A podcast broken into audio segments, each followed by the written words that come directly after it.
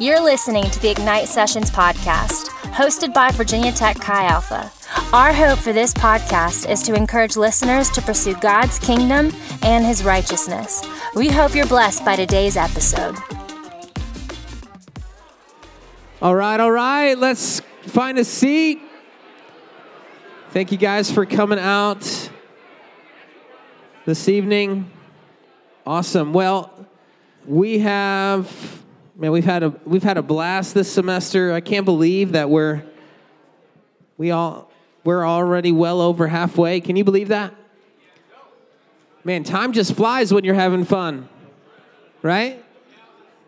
Tonight, I am not going to bring the word tonight, but we have a special staff member who's going to come and share and I just, one thing that I, I love about, or it's Hannah Mortimer. Can you give it up? Just go ahead. Go ahead. Go ahead.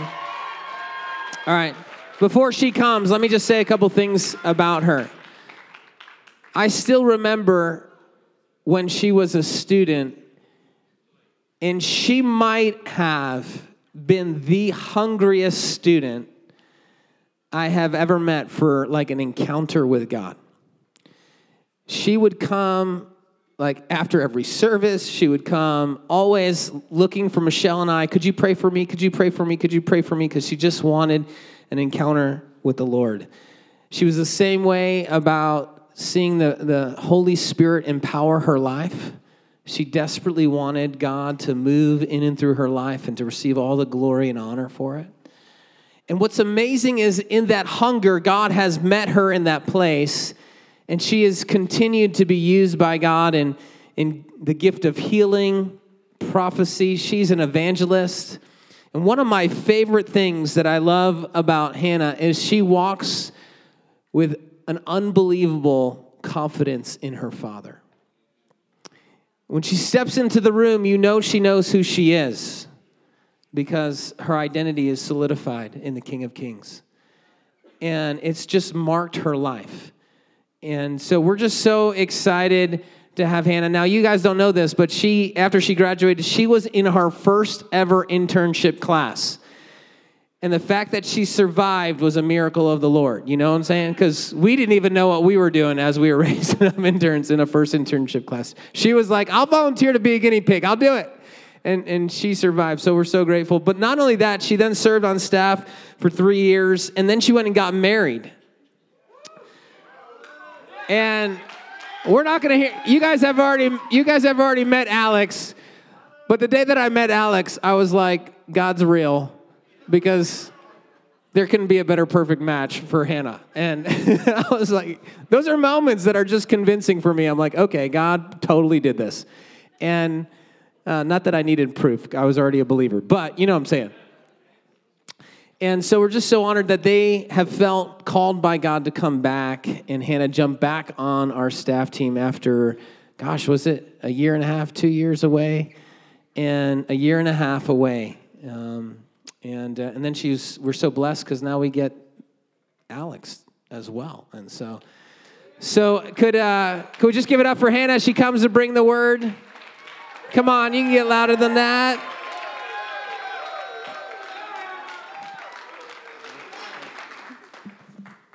Hello, how are we doing? Good, good. Hold on, I gotta get situated. Um, awesome. Thank you, guys. It's an honor to be here. Yeah, it's also an honor to be back. Just like Anthony said, you know, I encountered Jesus in this ministry. Um, I was a prodigal. Um, and Chi Alpha, very much so, was, was the Father's uh, open arms welcoming back home. This was the Father's arms right here. In this room is where it started um, for me. And um, I'm just so grateful that I had the opportunity to grow up in God here. Um, I think. I think looking back on my college years, you have no idea, like no idea how blessed you are. Like this, this isn't normal. Like what you get here doesn't happen at every university. Um, and the more that the after I graduated, the more that years go by, even on my staff team, you know, as I encountered and met students at other universities, like what we have here is so special. Um, and I'm just really grateful for Anthony and Michelle. And the internship was awesome. You should do it. Um, and so I'm grateful to be back and also meet so many of you of your faces. Uh, it's amazing how much changes when you've been gone like a like a year and a half. You come back after COVID, and all of a sudden, like there's all these new faces, and nobody's wearing skinny jeans. so I'm like, I can't afford this new fashion trend. so, um, but I'm gonna pray because I need help. um, so Jesus. Um, sometimes I don't even know what to pray except help. God, we just say help. Jesus. We say we, we need you desperately, God. We don't, we don't need another word from man. God, we, we need a word from you. God, we're, we're hungry to touch your heart, God, not my heart. God, we're, we're hungry to, to understand your heart, God. We want to we wanna touch the, the hem of your garment, God. Tonight, we want to meet with you in your throne room, God. We, we invite you to do whatever you want to do, God, to correct us, rebuke us, and encourage us, God.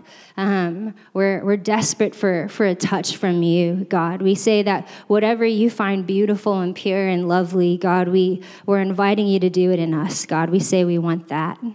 In Jesus' name, amen. So, in high school and in college, um, my uh, cross country coach, Coach Banks, he was a retired military sergeant. He would always drill me about my running form. There I am, I'm dying. Um, but we would do all these running drills to perfect our, our form. It was very, very important because all good runners know that you're only as good as your running form and your form very much even affects your speed. So when your speed begins to fail you, it's your running form that actually gives you the extra push and that extra strength to get through when you're hitting a wall and you and you're feeling lethargic. Um, so my track coach would come to me at the very forefront of an event and, and hard practice, and he would say, Hannah, posture is everything. Your running form, it matters. And when the gun would go off, I would have to remember all these things. I would have to remember back straight, lean forward, arms back and forth, not side to side, loosen your grip. Hannah, land on the forefront of your feet, not the back front. Hannah, lengthen your stride. All of this stuff to make sure my running form was perfect. Hannah, posture is everything. Posture is everything, I would hear him say. And what he meant by that is Hannah, how you run this way, this race, uh, the, the, the stance, the posture you take right at the beginning has some bearing on the way that this race ends up in the end. You have to decide how you want to run, the way you want to run, the posture, the position you want to take right at the beginning, because it will affect the results of this race. And I just want to ask you today, man, how is your posture today? How are you running? You know, I think just like we can hit a wall in a physical race, and, and many factors factors can contribute to that. I think we can also hit a roll in our spiritual race of faith tonight.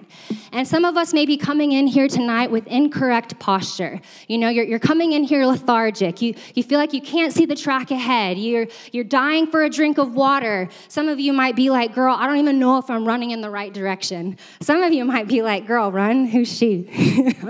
so, but yeah, yeah. But um, and I think we've we've learned so much about the fear of the Lord. You know, as, as we've been in this series of the fear of God, we've talked a lot, and I think some of you, you know, we've talked a lot about a holy reverence. We've talked about obedience, um, and some of you may be up in here and you're like, well, Hannah, I, I've, I feel like I'm walking in the fear of the Lord. I'm, I'm walking in obedience. Man, I go to life group every week. I'm reading my Bible, um, you know, but, but something feels off. So like something's affecting my posture. Something feels weird. I feel distant from God and I, I, can't put my finger on it, you know? And it may be, you know, an addiction killing your posture, you know? It, it may be, uh, you know, you're coming in here and it may be suicidal thoughts um, killing your posture. And the amazing thing is, the Bible has many amazing spiritual disciplines that it talks about it, about how to fix this how we run issue, about how to fix our posture. Um, but tonight we're we're actually just going to talk about one, just one. But I do believe that it's pivotal. And I believe that it affects our entire walk with God and our entire race of faith towards heaven. I believe that it even affects our fear of the Lord as we're in this Fear of the Lord series.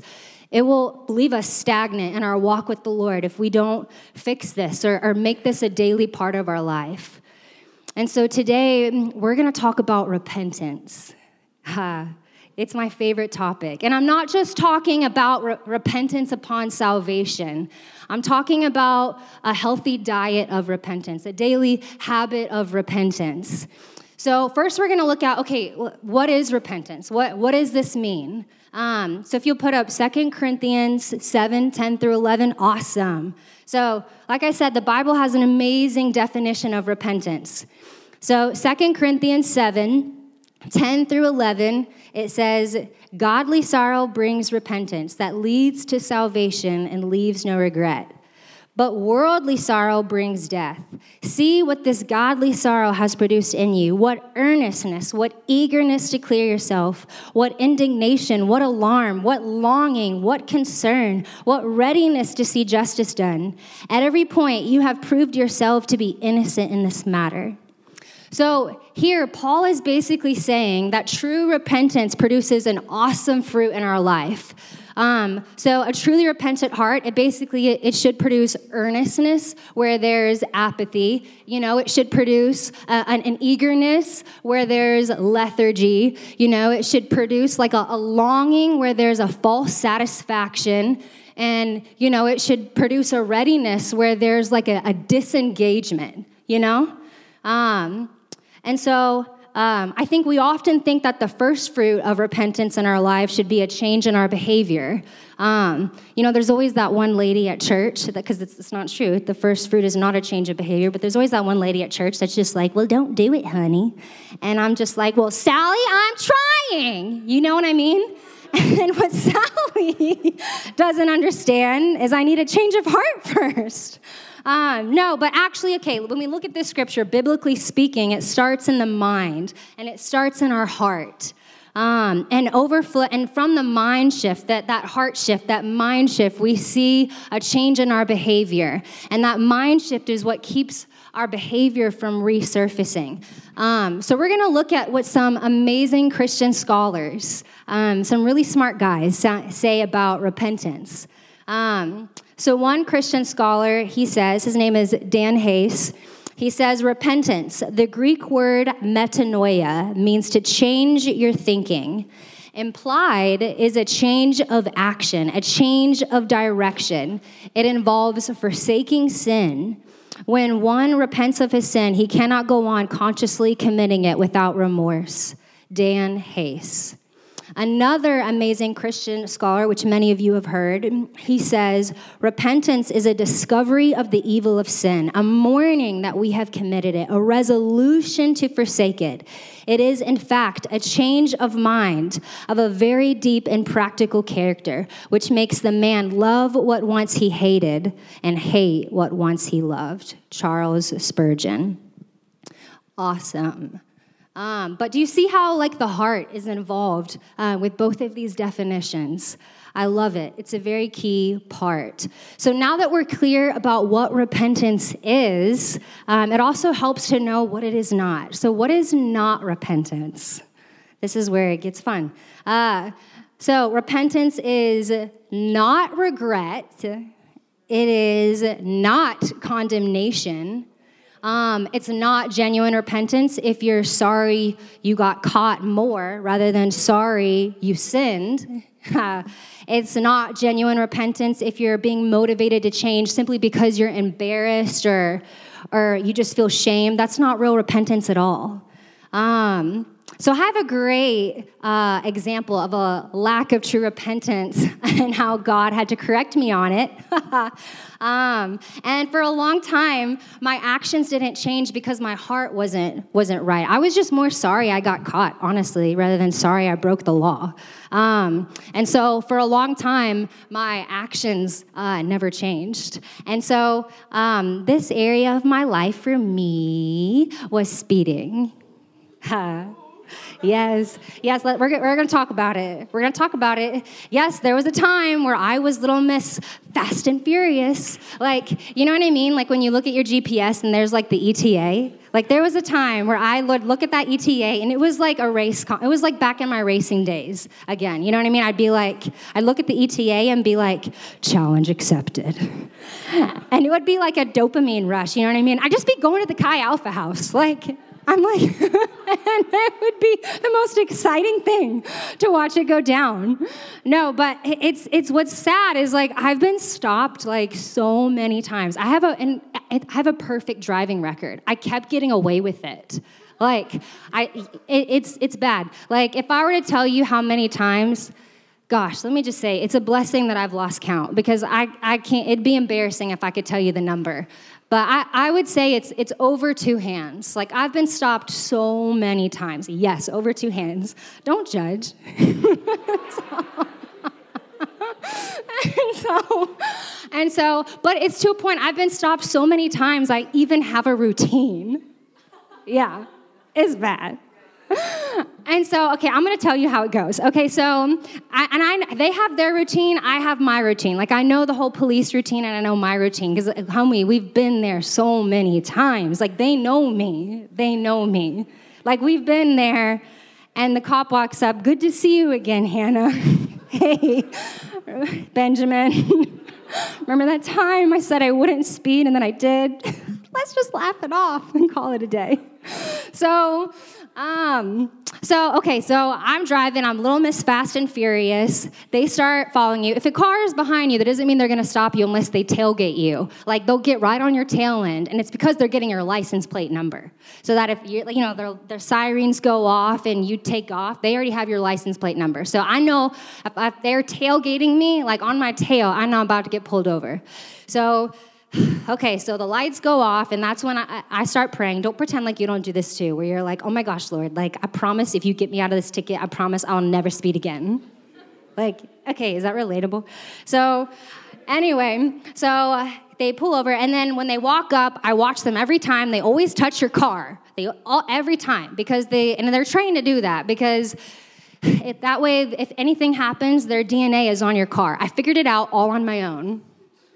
Because again, I've been there too many times. I've seen them do it too many times. They always touch your car. It's on purpose. Their DNA is there. So anyway, so in the meantime, while they're walking up, I scoot like my, my like my seat back all the way because I'm trying to look really small and I have to work really hard because I'm really tall. And then my voice goes up a couple octaves, and like my goal is if I can just like give off little puppy vibes, and they can just look at me and be like, oh, she's just like a little puppy. Like, how can I give her a ticket? You know what I mean? Like, that's just like my goal. And so um, he comes up and he says, Hi, do you know why I pulled you over today? I say, Yes, sir, I'm so sorry. I was, I mean, yes, sir, so sorry. I was speeding. This doesn't sound like that. That's exaggerated. But, um, but they ask for my license and registration, and then I, I, wait till they're about to walk away, and I go, "Oh, oh, officer, I don't know if this helps, but I do know that it helps. This is my dad's card. He's an FBI agent. I don't. I know. and so I give them my card, and they say nice, nice. And so they go back to their, you know, their vehicle. They do their their little thing. They're looking at your record to make sure you're not a criminal. They're looking at my driving record. I have a perfect record. They just don't know that I've been pulled over like 20 times. So I always tell them, I have a perfect record, officer. Anyway, um, so they come back, they say, have a good day, and I take off. So I know, I know. I know it's bad. I know. Stop judging everybody, man. So, anyway, for the longest time, again, I kept getting away with it. I, and for the longest time, I, every time I would feel so much shame. It was never worth it. Like, it's never worth, like, the anxiety you feel being pulled over. I felt so much shame. And for the longest time, I didn't, you know, I didn't change. I liked being fast and furious. You know what I mean? And anytime I was motivated to change, it was just over the embarrassment and the shame of being pulled over. You know, nothing changed. Eventually, God had to convict my heart over breaking the law, and that's when my actions changed. So I'm here to tell you it has been three years since I've been pulled over. Thank you. Thank you. Thank you. Thank you. Okay, but I will say this, okay? Okay, I don't speed. Okay, we stay within a five mile range, okay? We're We're not that person that goes under the speed limit. Okay, can I just, uh, can someone just like agree with me? Can I get like an applause or a standing ovation? Wait, wait, wait, wait, wait, wait, wait. Okay, do, do you guys agree that like, okay, like, the speed limit is where you start. You don't go underneath that. Okay? Can we, can I, yes, yes, yes, yes.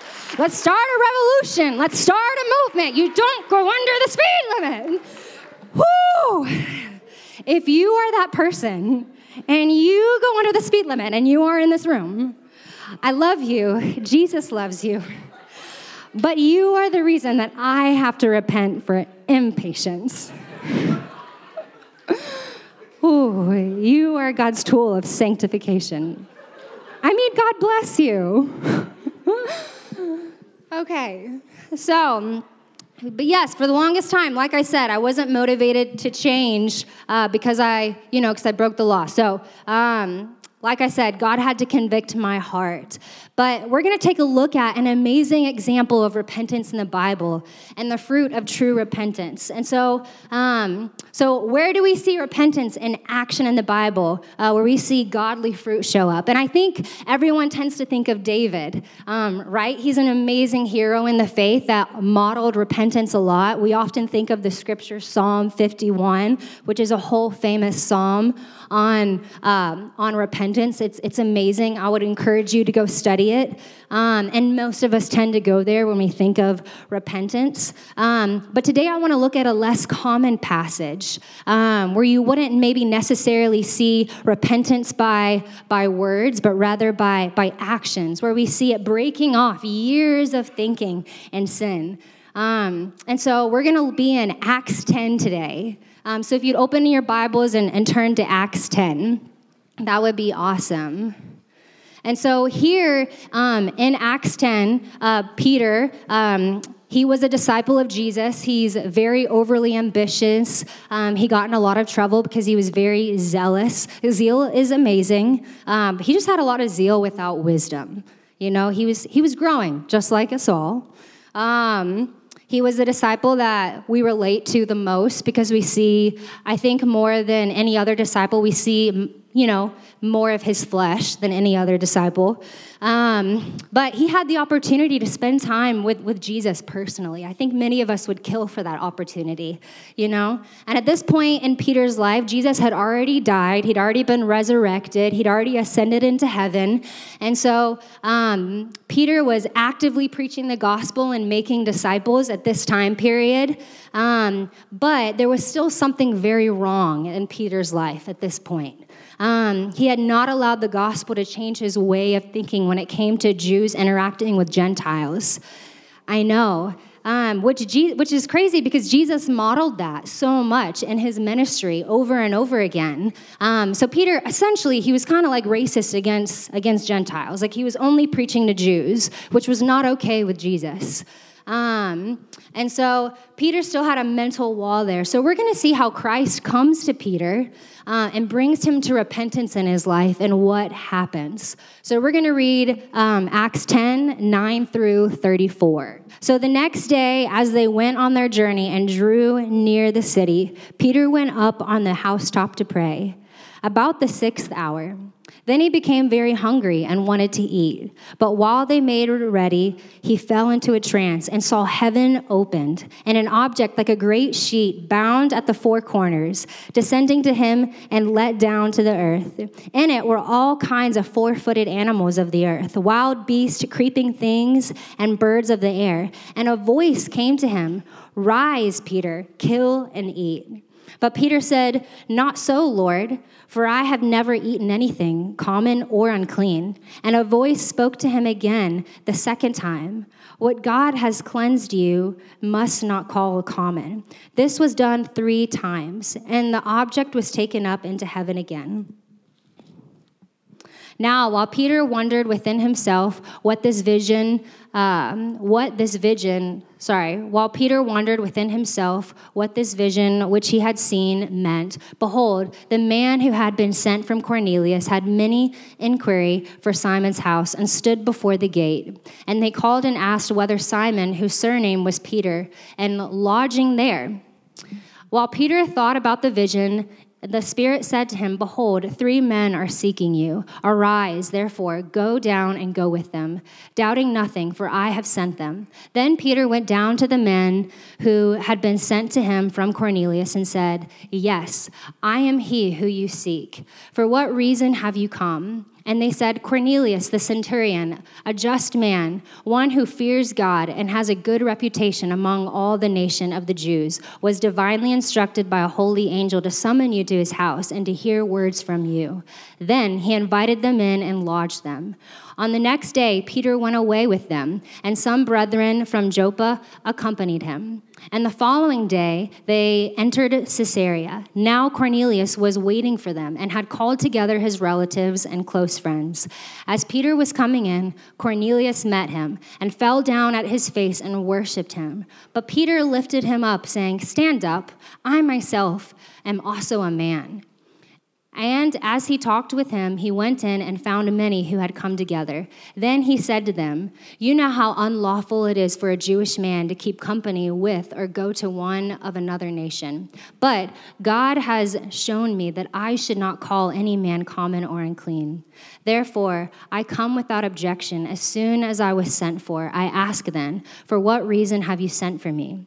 So Cornelius said, Four days ago, I was fasting until this hour, and at the ninth hour, I prayed in the house, and behold, a man stood before me in bright clothing and said, Cornelius, your prayer has been heard, and your alms are remembered in the sight of God. Send, for, send therefore to Joppa and call Simon here, whose surname is Peter. He is lodging in the house of Simon, a tanner by the sea. When he comes, he will speak to you. So I sent to you immediately, and you have done well to come. Now, therefore, we are all present before God to hear all the things commanded you by God. Then Peter opened his mouth and said, In truth, I perceive that God shows no partiality. So before I explain my, my first, my first um, takeaway is repentance brings a change of mind and then a change of, of behavior.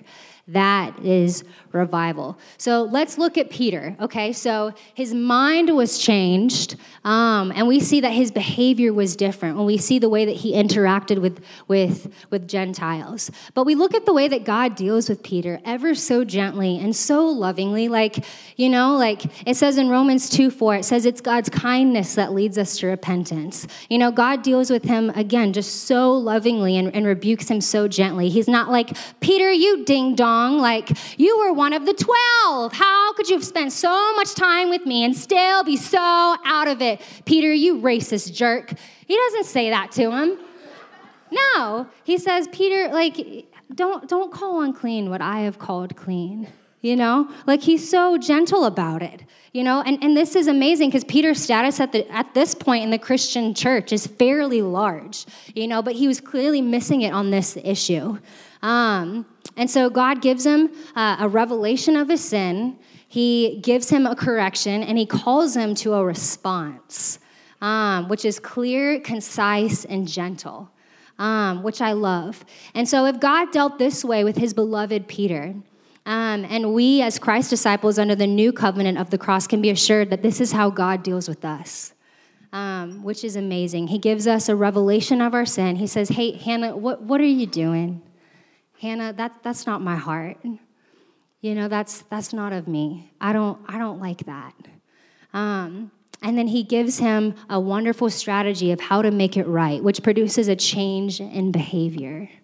Um, I would say another area of my life where God has, has really had to deal with me um, was a season of my life. You know, um, a season of my life where the Lord had to really deal with my heart. This was a heart sin issue.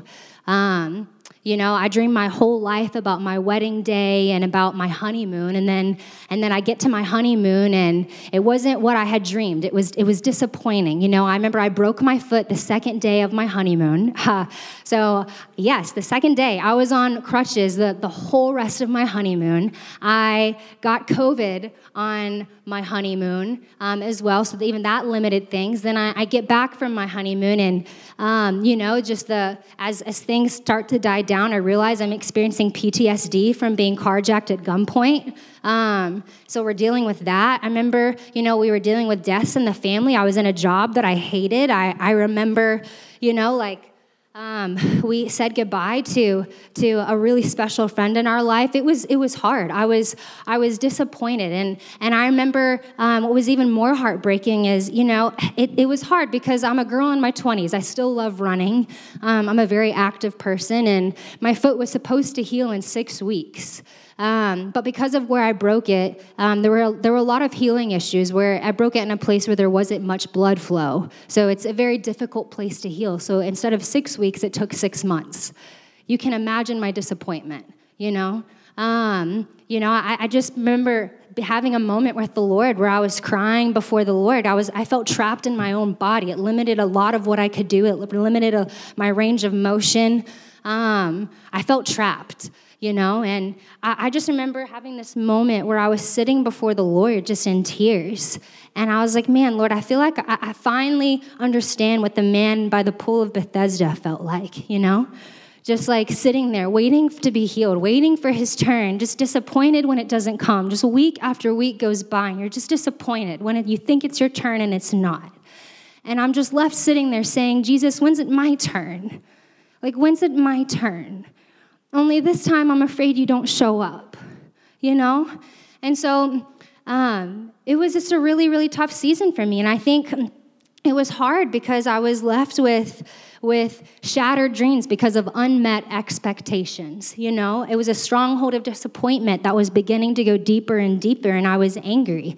You know, and I think I think some of us have been there. I think we can relate. You know, I think when things don't go the way that you think they should, and you dream your whole life about something, and then you get there and it's not what you expected, it can be disappointed. You know, it's it's a bit easy to become bitter and get focused on what didn't happen or or what's not there. This isn't, isn't supposed to be how the first six months months of being, you know, you know, married is supposed to go. These events, these things aren't supposed to be there, but they're there. And it was easy to get focused on what didn't happen than, than what happens, you know? And, um, you know, and I think many of us can, can, can relate. You know, a lot of us are carrying broken expectations and, and broken dreams. Maybe coming to Virginia Tech wasn't what you expected. You came with, with plans of being an engineer, and it was harder than you expected. Or you came, you know, wanting to do a major and you realize you didn't like it, and now you're, you're realizing, I don't know what I want to do with my life. I feel lost. Maybe you had had perfect expectations of the picture perfect family and you're in a divorced household right now and you're like this isn't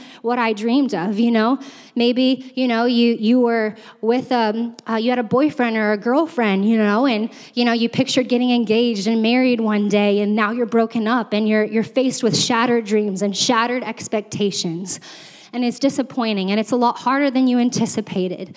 And you can't see the good of what's sitting before you because you're so focused on, on, on, on what didn't happen. Is that relatable to anybody? You know? Yeah. And so the Lord really had to speak to me. I remember being with the Lord one day and I was in Proverbs and the Lord really highlighted uh, Proverbs 13, 12. And I really had to wrestle with it, you know? Um, Proverbs 13, 12, it says, Hope deferred makes the heart sick, but desire realized is the tree of life. Um, hope deferred is, is disappointment, you know, um, and it makes your heart sick. Um, hope, hope deferred, you know, which is disappointment, it's like a thief and it robs you of a sense of purpose and, and makes it really hard to, to dream with God, you know. Um, it blinds you to what God is doing in your life, and you will stay blinded as long as you stay in that disappointment. It's like a cancer. You won't be able to hear the Lord's voice clearly because you're stuck in a pity party of disappointment, you know? And it's not fun to think of it like this, but I'm going to tell you what it is. It's not, it's not fun to think of it like this, but disappointment is, is really what people hide behind who secretly in their heart are blaming God for not being faithful. Sorry, I went there. Um, but, it, and again, you may not consciously think that that's what it is, but that's really what it is. Um, and so, again, you know, it, but if desire realizes the tree of life, I, I just, I think, man, God's eternal purpose is revealed in our life through, through his dreams and desires for our life, which is found in this book. You know, that, that's found on your knees. Um, so I had to start on my knees, you know? I just had to learn that that doesn't mean my dreams and, and my desires. You know, things aren't always going to go the way that I thought, you know? I think when people are cut under the weight of, of disappointment, you, like I said, you, you choose to, to lose the capacity to dream with God because, like I said, you're so focused on how your dreams didn't turn out the way that you thought they should, you know? Um, and so, um, anyway, I just began to sit before the Lord every every single day, you know? People would say, well, God's not hearing my prayers. We'll change the way you pray. He's not talking about what, you know, he's not talking about what's in my heart. Well, talk to God about what's in his heart. Learn what it means to seek first the kingdom of God, and all these things will be added unto you. So I began to tell God what was in his heart because I didn't like what was in my heart. So I would sit before the Lord and I would repent day after day for disappointment. I would walk out my repentance. But I didn't just do that. Like, I didn't just sit in my conviction. Like, I needed to put action to it. You know what I mean? So I would proclaim who my God is every single day until this thing would get out. I would read scripture and, and tell God what his heart is like because I needed to believe it. You know what I mean? It's another thing to know it and another thing for your heart to take root in it. So I would, so I'd repent of disappointment and I would tell God who he is. And day by day, I would watch this thing lose its grip in my life. Um, and disappointment began to be rooted out, and I began to dream with God again. And it was amazing. But it was a process, man. And honestly, guys, I have to repent every day for different things. I still repent every single day. This, and I have to repent to my husband with what feels like every other day because I'm an imperfect wife. Um, I'm an imperfect staff member. I've had to repent to staff members. I repent to family. I repent to friends. I, my name is Hannah Elizabeth Gray Mortimer, and I'm a mess. And I've just given up my image of perfection a long time ago because I know that I'm going to be dead a lot longer than I'm going to be alive. And when I'm standing before God one day, I'm not going to be concerned with what you're thinking. I'm going to be more concerned with what He's thinking. Guys, give up the image of perfection. It's exhausting. Don't do it to yourself. Man, it's how we enter into striving. You can be free from that, man. Make it your goal to live an authentic life, man. It's so much more freeing. Um, one of my favorite quotes is by Bob Sorge. If you can put that one up on the screen. Um, he says, Here's some excellent counsel. Become a good repenter. The only way to move forward in God is through repentance. If your pride hinders you from repenting, uh, get over it. You're a mess. You need mercy so bad it's scary. Wise up and master the art of repentance. Call your sin in its worst possible terms. Bob Sorge. Amen. Friends, I have something to say.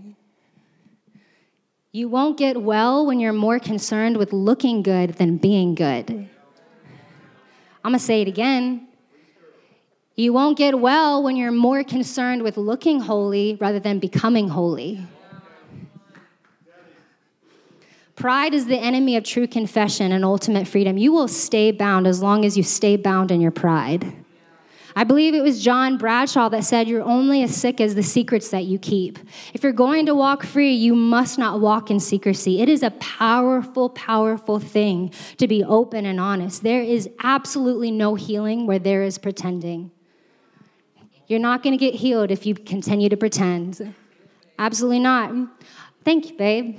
A soul in alignment.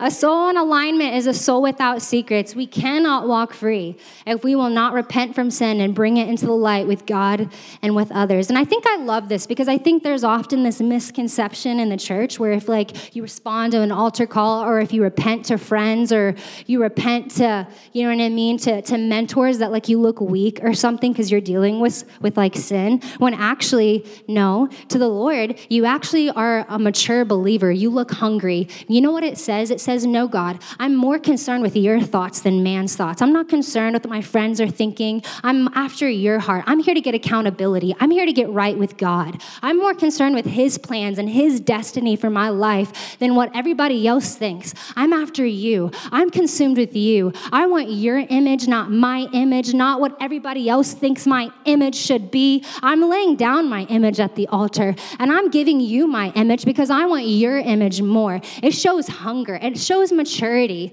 When you can invite people into accountability and sin in your life, that's actually spiritual maturity. That's how I know this is a wise disciple, you know? They're, they're, they don't care what people are thinking. And I absolutely, absolutely love it. Um, so, I, one thing that I really love, um, oh, here it is. Um,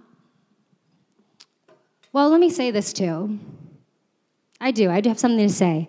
While I'm on this track about, about repenting to people and repenting to the Lord and, and man, being more concerned with God's thoughts um, and His plan for you and His heart, I, I just want to say this, man. If you're more concerned with what people are thinking, that you can't respond to an altar call or, or get accountability and repent to a friend, and, and like I said, bring your sin to light with others, then maybe your fear of God is not greater than your fear of man. Friends, that's dangerous. I would search your heart. Man, you need to get that thing out. Repentance shows so much maturity. Let's lay down our image. Man, let's get raw. Let's get authentic. Man, my second and final principle uh, slash takeaway tonight is, um, you know, has to do with, with seeing revival in our hearts and, and true repentance that brings revival around us. So, uh, point number two repentance. It brings a revival in our own heart and it brings revival around you. Um, so, we're going to pick up and continue to read Acts 10 44 through 48. Okay, Acts 10 44 through 48. While Peter was still speaking these words, the Holy Spirit fell upon all those who heard the word. And those of the circumcision uh, who believed were astonished. As many as, as came with Peter, because the gift of the Holy Spirit had been poured out on the Gentiles also, praise God, for they heard them speak with tongues and magnify God. Then Peter answered, Can anyone forbid water? that these should not be baptized who have received the Holy Spirit just as we have? And he commanded them to be baptized in the name of the Lord. Then they asked him to stay a few days. Awesome. So basically, we see the Holy Spirit get dropped like a bomb in this place. And people start speaking in tongues. We see salvation um, because there's been a shift in, in Peter's heart. You know, had he not obeyed and not repented and, and changed his, his way of thinking and had this major heart shift, we wouldn't have seen, um, you know, what was the first Gentile conversion of Cornelius, which was absolutely huge. So we see Peter walk out his repentance with a change of heart um, and therefore a change of action. Um, it's amazing. One of my favorite books um, is called uh, Repentance, and it's the the forgotten. It's called Repentance: The Forgotten Key of Revival, and it's by Jacob Lowry. Um, but it's about revival history um, and how uh, repentance was a, a, very, very key component. Um, if you look at revival history, um, there's certain DNA that follows every revival. Um, there's always prayer, but there's also always repentance. Um, Repentance is what fo- follows every major revival, everywhere you go in history.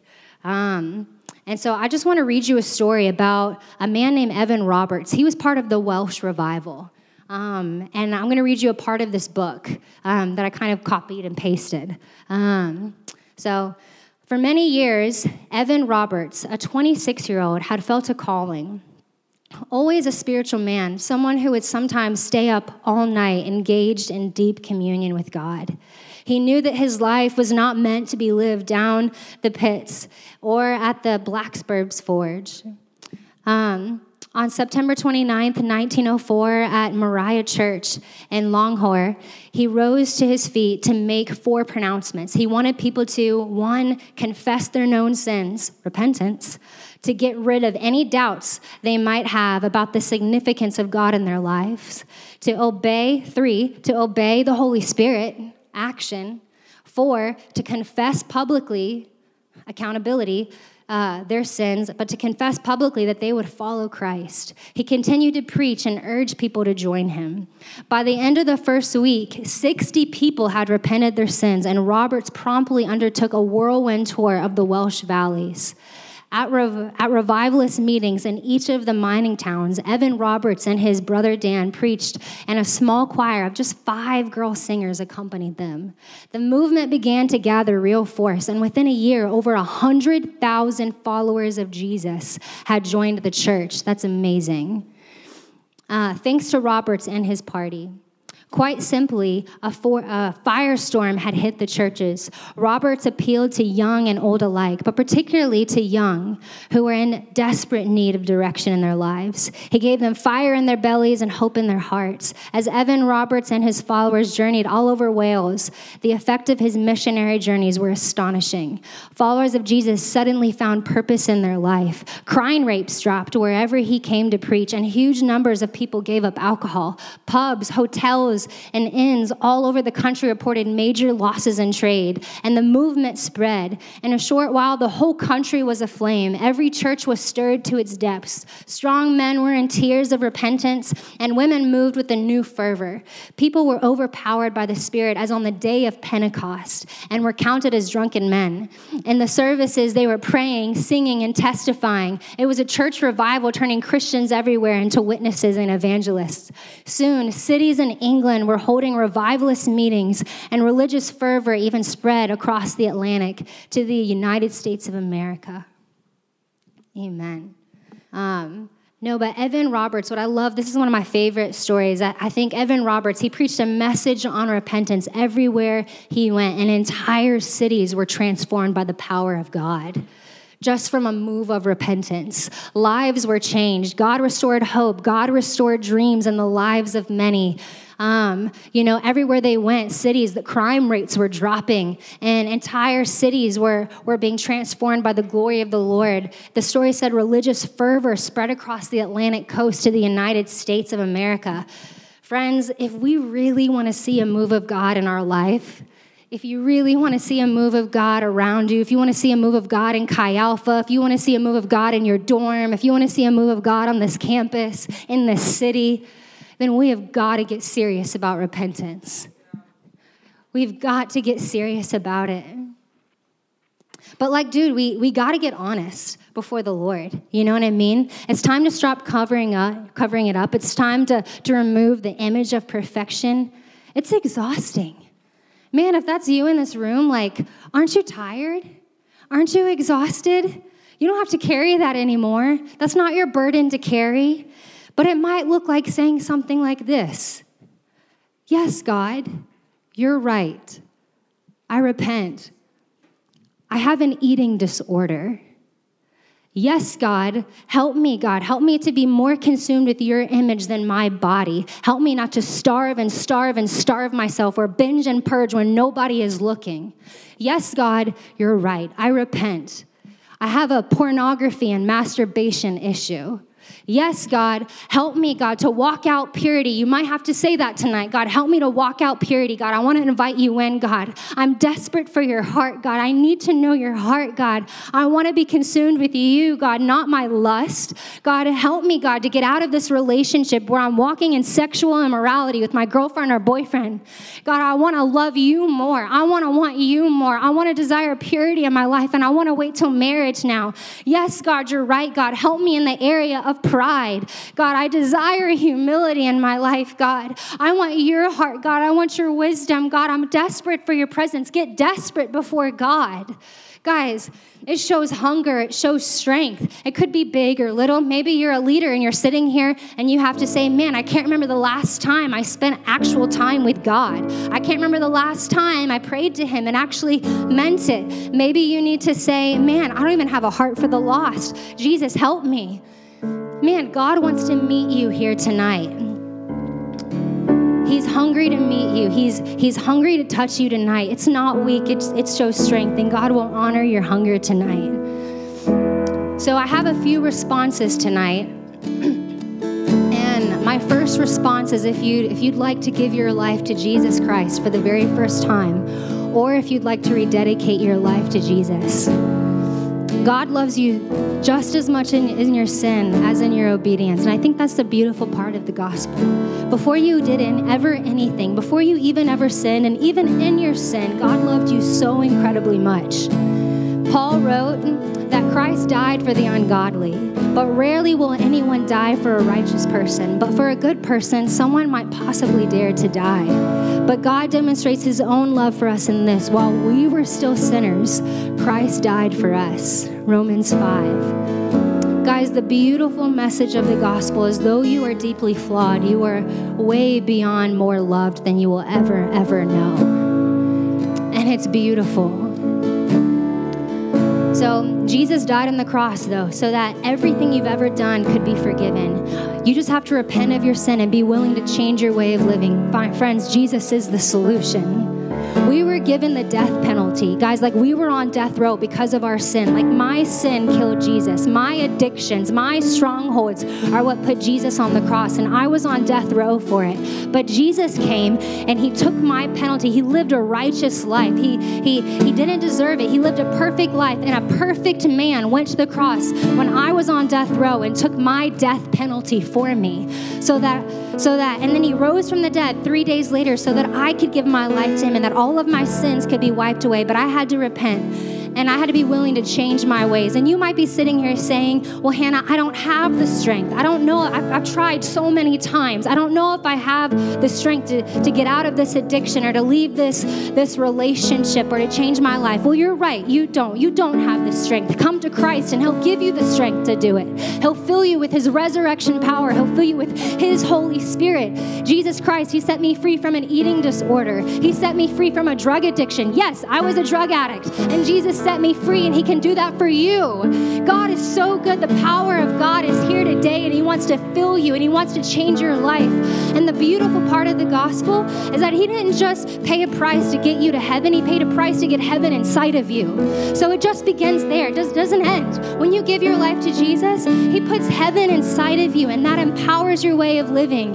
I always say that grace is the divine inspiration of Jesus on your heart with an outward reflection of what He's like. He's going to come in and change here. So, if that's you today and you'd like to give your life to Jesus Christ for the first time, or you'd like to rededicate your life to Jesus because you realize maybe, man, I'm a Christian, but I realize I haven't been all in, you know, and I want to be all in for Jesus. Man, now is the time to be bold. It's time to lay down your image. It's time to be bold. If that's you and you'd like to, to give your life to Jesus or rededicate your life to Jesus, now is the time. You're saying today, man, I want Jesus more. I'm ready to give my life over fully to Him. I'm ready for Him to be Lord of my life. I'm ready for Him to be Lord in every single area of my life. I'm ready to leave my sin.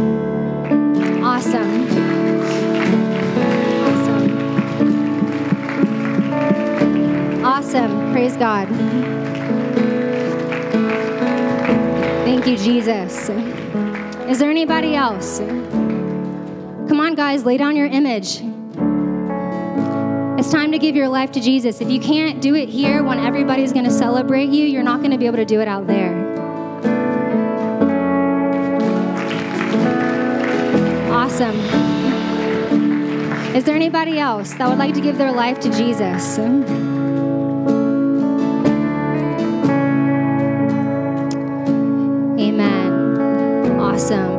So excited. Welcome to the family. Um, what we're going to do next is I'm actually going to do something different instead of praying all together. If you raised your hand, I want you to go to the back and pray with a staff member. We want to get connected. And if, if, that, if you came and that's your friend, um, friends, I want you to, to walk with your friend at the back to pray with them, with a staff member. And can you grab their hand and go with them? Awesome. Friend who just gave your life to Jesus, can you can can you go and get prayer? Friend, can you come with them? Awesome. Yeah, we want to get connected with you. Praise God. So I have two more altar responses for the rest of us. Um, man, praise God. Can we just give another round of a clap? Yeah. Amen. Jesus is amazing. So I think some of us may be in here and we're struggling to repent because we've had some bad experiences um, with authorities in our lives, you know, um, in the way that we've been corrected. Um, it could be from teachers, it could be from coaches, it could be from parents, you know, it could be from um, brothers, sisters, relatives, and, and we hide from God because it makes us uncomfortable to incorporate repentance. uh, regularly, and we, we struggle to understand God's love and, and gentleness because we haven't seen it modeled very well. You know, um, and we have some wounds. We, have been corrected out of anger and, and, and spite. Um, and so some of us have given up on the discipline of repentance just altogether, you know? Um, we've, we've gotten lost in, in our addiction and we can't seem to overcome. And we say in our minds, man, like, what's the use of repenting? Nothing's going to change, you know? Just believe God is calling us to let go of the past, to forgive our imperfect authorities. They're, they're imperfect too. And, to, and that have not properly corrected us, and to ask Him to help you to run this race with correct posture and repentance tonight. But I just want to say this. I do want to want to say this you know, because I believe that God's going to call you to, to, to repent of unforgiveness. Some of you have had some really, really messed up stuff happen to you. Just want to make it clear that, like, man, like the things that have happened to you, like, God's not okay with that. When you repent of unforgiveness, you're not saying what, what someone did to you is okay. But you're choosing to, but, but God wants to set you free from, from the bitterness. You can control your response. God wants to set you free from bitterness. He wants you to walk free today. He wants your heart to, to take off the baggage, the anger, the bitterness that you were never meant to carry. And so I believe God is going to call you to lay down your heart tonight. Like David, he wants you to run to him and enjoy asking for help and to feel the freedom of allowing God to correct your way of thinking. God wants you to let go of your apathy of repentance because you because you because you believe you'll never get through these addictions or these thought patterns or or believe uh, the person who offended you will, will, will never get through it either. Tonight we're going to have an opportunity for healing. Um, from our issues with, with why we don't have a healthy diet of repentance in our life. Um, I believe Jesus wants to change our way of thinking in this topic um, and to fix our postures at the altar tonight. Um, my third response is some of us know God has given us a revelation of things that we've done wrong. Okay? He's given us, some of you, you're sitting there and you, you know the things that you need to repent and bring to the Lord. I have things I need to repent and bring to the Lord. I don't care that I'm on staff, I'll be the first one up here. Like I said, I gave up my image a long time ago. I don't care about my title. I have things to repent to also. We feel his correction, but we're, we're not walking in obedience. Maybe that's you. We refuse to believe obedience is possible and expected. Well, it is. Um, God has done his part, and he has given us the helper, the Holy Spirit, who's here to help you. And He's given us His Holy Spirit to, content to help us. We have to make the choice, though, by the power of the Holy Spirit, through our love for Jesus and zeal for His glory to obey. A love for Christ, a passion, and true revelation of the gospel changes behavior and quickens obedience. So, we're going to spend some time asking God to help us see what we have, um, anything that we've done wrong, and asking God for the grace we need to obey, to change our mind tonight, to stop blaming God and this person and that person, and to simply obey like Peter did and to take ownership. Um, and if we do, I believe that nothing short of revival is going to happen. But I also want to say this, man, like the goal isn't that like you'd come to the altar and like and and like just feel a bunch of shame and like be motivated to change and, and like get accountability, but like you know what I mean? And just come here and, and blame yourself and just try and hate sin more. No, that's that's not my goal. Friends, my, my goal is that you would that you would be more consumed with God man, like the reason I, I don't cheat on my husband isn't because I hate every other man in here. You know what I mean? Like, I, I don't, I'm faithful to my husband because anything that would violate my covenant with my husband is detestable to me. Man, my, my dream and my heart for you is that, man, anything that would violate a relationship with God would be detestable to, to you. That you would come to the altar, that God would, would, would put his Holy Spirit inside of you as soon as you repent, and that you would be so consumed with his desires for your life that then when you leave here, you'd put action to it it. That you throw yourself into that you throw yourself into the word of God. You throw yourself into prayer and that you would get consumed with him. That you would be utterly obsessed with him and that anything that would violate your relationship with the Lord would be detestable and that you would be empowered by his Holy Spirit. So I'm going to close in prayer, and friends, like the, the altar is open. So, Jesus, we say that we need you, God. We repent of any and all sin in our life, God. God, we say that we need you. God, we need your heart, Jesus. God, we're desperate for, for you, God. God, we say, come and fill us, God. We, we say, show us again, God, what you're like, Jesus. Show us again what you're like, God. Tell us again, God, what you think of us, God. And whatever that is, God, we want to be that, Jesus. God, we want you and, in us, God. Less of us, more of you, God. We say we want to be like you, Jesus, but we need your help, God. We say, come and have your way in us, Jesus. We love you, God. Thank you for tuning in to the Ignite Sessions podcast. To learn more about Virginia Tech Chi Alpha, please follow us on Instagram and Facebook. If you enjoyed this episode, be sure to share it using the hashtag TheIgniteSessions. We'll see you next time.